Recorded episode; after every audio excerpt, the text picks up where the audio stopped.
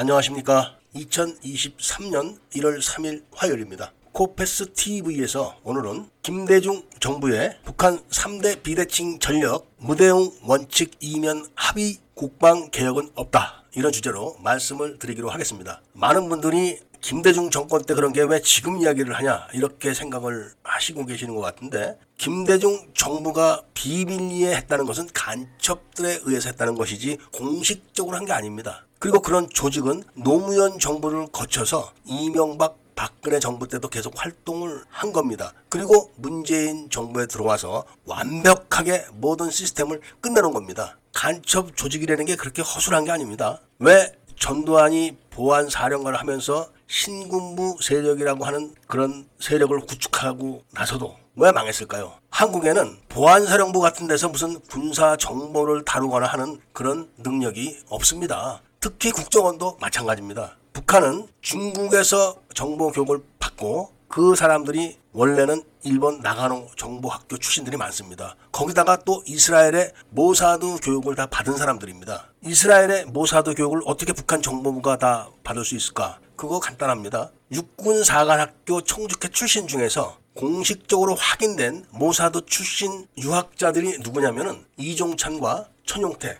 그리고 임동원입니다. 이들이 자신들이 받은 교육 과정이나 내용, 시스템 이런 거를 다 자필로 써가지고 최종적으로 임동원이가 이거를 북한으로 보고를 한 겁니다. 그런 반면에 전두환이나 노태우 이런 사람들이 무슨 정보 교육을 받았습니까? 전문가입니까? 그냥 속이는 대로 속아가지고 지금 시신조차 묻을 땅이 한 평도 없는 겁니다. 그리고 그런 정보 교육을 받은 사람들이 또 천재적인 그런 재능까지 타고나서 한국군 장성 100명이 있어봐야 단 한 명한테도 당하지 못하는 겁니다. 이런 걸 알고 계셔야 되는 겁니다. 김대중 정부 이후에 땅굴이 발견된 적 있습니까? 김대중 정부 때 북한에서 개발하는 핵자금을 다 대준 거를 아실 겁니다. 김대중이가 북한은 핵 개발할 능력도 없고 김정일이는 평화를 사랑하는 사람이라서 핵 개발을 안 한다. 만약에 북한이 핵 개발을 한다면 내가 책임지겠다고 한 것이 바로 제가 북한에서 휴민트들이 남한으로 보내왔던 영변 핵기지 도면과 인근 화학기지 도면 그리고 영변에서 핵실험을 했을 때 그 흙을 한 사발 보내온 것을 접수를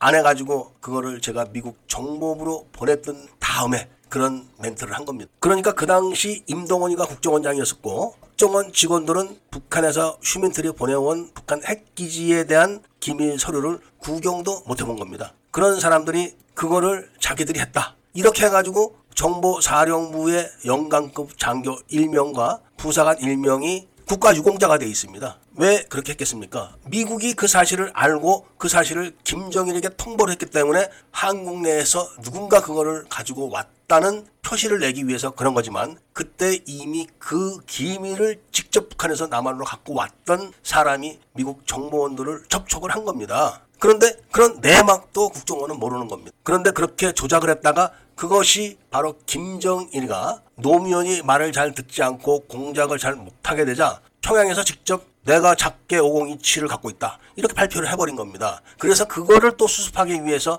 흑금성 사건을 조작을 했다가 흑금성 재판에서 바로 그 정보사령부의 영강급 장교 1명과 부사관이 영변에 침투해서 그거를 가지고 와서 유공자가 됐다는 내용이 밝혀진 겁니다. 다 사기죠. 그리고 그 희생양은 육군 소장입니다. 육군 소장은 예편 나오고 구속됐죠. 그렇게 하면서 이명박 정부의 천안함 사건 등 박근혜 정부의 전복 이런 게 전부 다 그 사람들이 하는 겁니다. 그러면서 이번 무인기 사태를 둘러싸고 군대에서 하는 행태를 보니까 청주회 출신 장군들이 또 윤석열을 속이는 겁니다. 윤석열은 군대에 대해서 아무것도 모릅니다. 그런데 이런 전문적 지식을 가진 사람이 하는 방송을 당연히 나주 인터넷 진흥원에서 또 다 틀어막아서 보고 듣는 사람이 한 줌밖에 안 됩니다. 물론 그래도 계속 아름아름으로 퍼지기 때문에 알만한 사람들은 지금쯤은 많이 알고 있을 겁니다. 지금 5.18 진상규명조사위원회에서 북한군 시신 확인 문제 때문에 내부적으로 난리가 아닙니다. 자신들이 공식적으로 위원장의 직인을 찍고 담당자가 누구다. 그리고 사건이 조사 2과, 3과, 4과에 배당이 됐다. 그리고 필요한 증거는 진정인에게 요청을 하겠다. 이렇게 공문을 보내놓고 지금 와서는 그런 적이 없다. 그거 다 기각시킨 거다. 해당 없다고 통보한 거다. 이렇게 지금 발뺌을 하고 내부적으로 막 다툼이 있는 모양입니다. 5.18 때 한국군 장성들이 북한군들에게 한국군 군복을 입혀가지고 한국군 교도대대 조교로 위장을 시켜가지고 11여단을 공격해가지고 11여단 장병이 9명이 죽구 현장에서 36명이 불구가 된 겁니다. 그때 공수부대가 반격을 해서 조교로 위장했던 북한군 한 명이 사망을 했는데 그 조교 신분으로 사망한 한국군의 시신이 동작동 5.18 묘역에 없는 겁니다. 그거를 증거를 확보해서 국방부에다 문의했더니 국방부에서는 공식적으로 대답해 줄 수가 없으니까 동작동에 가서 비석을 다 확인해라. 이렇게 답변해서 비석까지 다 확인을 했습니다. 그랬더니 5.18 기념재단에서는 43년 동안 교도대대 조교가 한 명 죽었다고 발표를 해놓고 이제 와서는 죽은 사람이 없다고 잡아떼고 있습니다. 잡아뗀다고 떼집니까? 그리고 광주시청에서는 망월동에 두구에 사망 경위나 일시 과정이 밝혀지지 않은 시신 두구가 있다고 확인을 해 줬습니다. 이런 것처럼 육군 사관학교 내에 친목 조직인 청주회가 있고 그 청주회 내에 또 비밀 조직이 있는데 그 비밀 조직원들이 다 북한 간첩입니다. 그래서 5.18을 일으킬 때 청주회 회원인 이종찬 중앙정보부 차장이 중앙정보부의 전권을 갖고 중앙정보부 서리인 전두환을 속인 겁니다. 그래놓고 김대중 체포를 전담하고 신문을 전담까지 한 겁니다. 김대중이 대통령 당선이 되자마자 바로 그 이종찬을 정권 인수팀장에 임명을 했고 그리고 국정원장들을 모두 청주회 회원들로 채운 겁니다. 그게 간첩이 아니면 가능하겠습니까? 그 자체로 간첩이 증명이 되는 겁니다. 그러면서 그들을 시켜서 군대를 적화시킨 과정이 다 증거로 남아있기 때문에 국방부 내에 상당한 군내 장성들이 간첩이 되어 있다는 것도 증명이 된 겁니다. 아니 별 4개 달고 별 3개 달고 별 2개 달고 별 하나 달고 이런 사람들이 북한군한테 한국군 군복을 입혀서 한국군을 위장을 해서 한국군을 공격했다. 이렇게 되면은 이거는 군대가 아닙니다 이미. 이렇게 해놓고 국가와 국민을 속이고 멋진 군복을 입고 돈을 받아가면서 국방을 책임진다고 떠들고 있는 게 지금 군 장성들입니다. 폐 일어나고 지금 군대는 보초를 서지 않습니다. 모두 과학하라 해서 경계 카메라로 모든 걸 작동 감시를 하고 그리고 RCWS라는 원격 기관총 장치를 부착을 해가지고 먼저 원격으로 사격을 한 다음에 5분 대기조가 출동을 하는 시스템입니다. 이것이 휴전선 전체 그리고 동해, 서해, 남해 주요 기지에 다 그런 시스템으로 지금 구축이 되어 있는데 그 카메라가 중국제라는 것이 검찰의 수사로 밝혀져 가지고 카메라를 군에 납품한 사람들이 원산지 표시법 위반으로 일단 처벌을 받았습니다. 경계 감시 카메라가 중국제인데 그게 원산지 표시법 위반으로 처벌받고 끝날 사안입니까? 그 카메라는 문재인의 지시로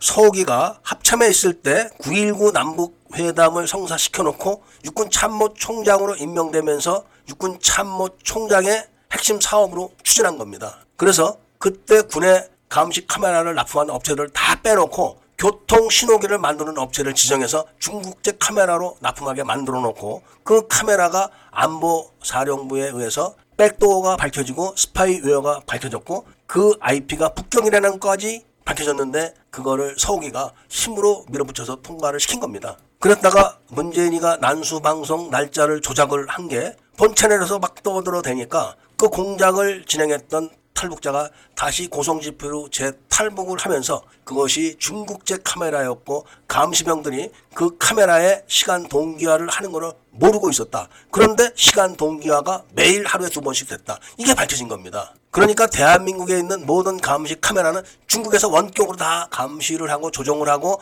처리를 했다는 게 밝혀진 거죠. 그리고 그 카메라가 중국제라는 것은 검찰에 의해서 확인돼서 업자들이 처벌까지 받았는데 서욱이는 지금 단순하게 서해 공무원 피살 사건 혐의로만 기소가 된 겁니다. 이게 말이 되는 게 아닙니다. 그리고 3대 비대칭 전력에 대한 부대용 원칙은 문재인이가 이번에 또 확실하게 만들어 놨습니다. 우리나라가 5,500억 원을 들여서 쌓아올린 통신 위성을 북한이 제명을 했던 구형 통신 위성의 조절 단말기로 통제를 지금 하고 있습니다. 그거는 북한이 관련 정보를 이미 다 빼내가고 있다는 이야기와 마찬가지인 겁니다. 그리고 북한이 대구경 방사포, 그러니까 400mm, 600mm 방사포를 먼저 만들어가지고 해주에 다 배치를 해가지고 한국의 F-35 전투기 기지를 공격할 수 있게 딱 배치를 해놨는데 그 고도가 40km에서 60km 사이입니다. 그거를 막는 게 사드가 아니라 바로 우리나라의 엘셈 미사일인데 이거를 고고도 시험을 못하게 문재인이가 딱 막아놔가지고 시험을 못하고 지금도 완성이 안 된 겁니다. 그러니까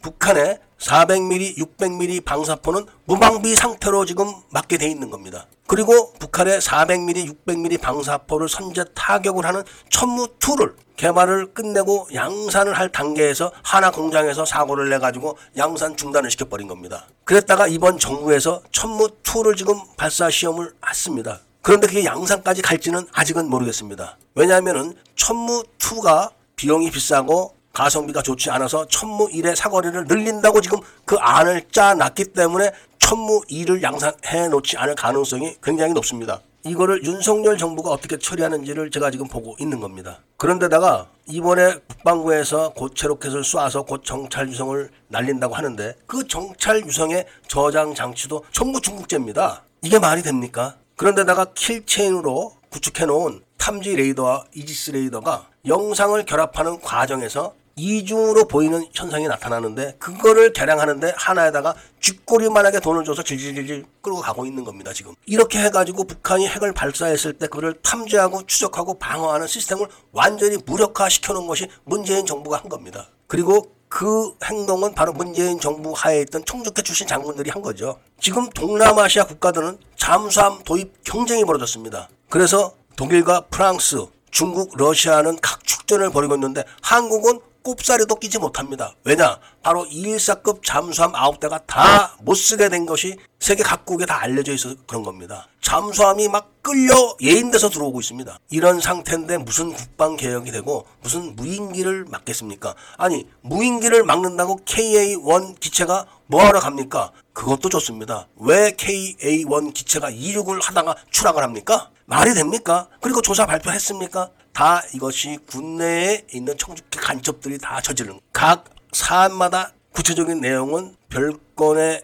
영상으로 이미 다 본 채널에 올려놨습니다. 검색을 해보시면 통신위성 또는 탐지 레이더 각종 무기 체계에 대해서 이적화가 되어 있는 내용이 상세하게 나올 겁니다. 지금 윤석열 정부의 국방 개혁의 결과는 청주회를 수사를 하느냐 안 하느냐 여기에 달린 겁니다. 무인기 막는 거 이거 가지고 우리는 판단을 할 수가 없습니다. 이야기를 들어주신 데 대해서 감사드립니다.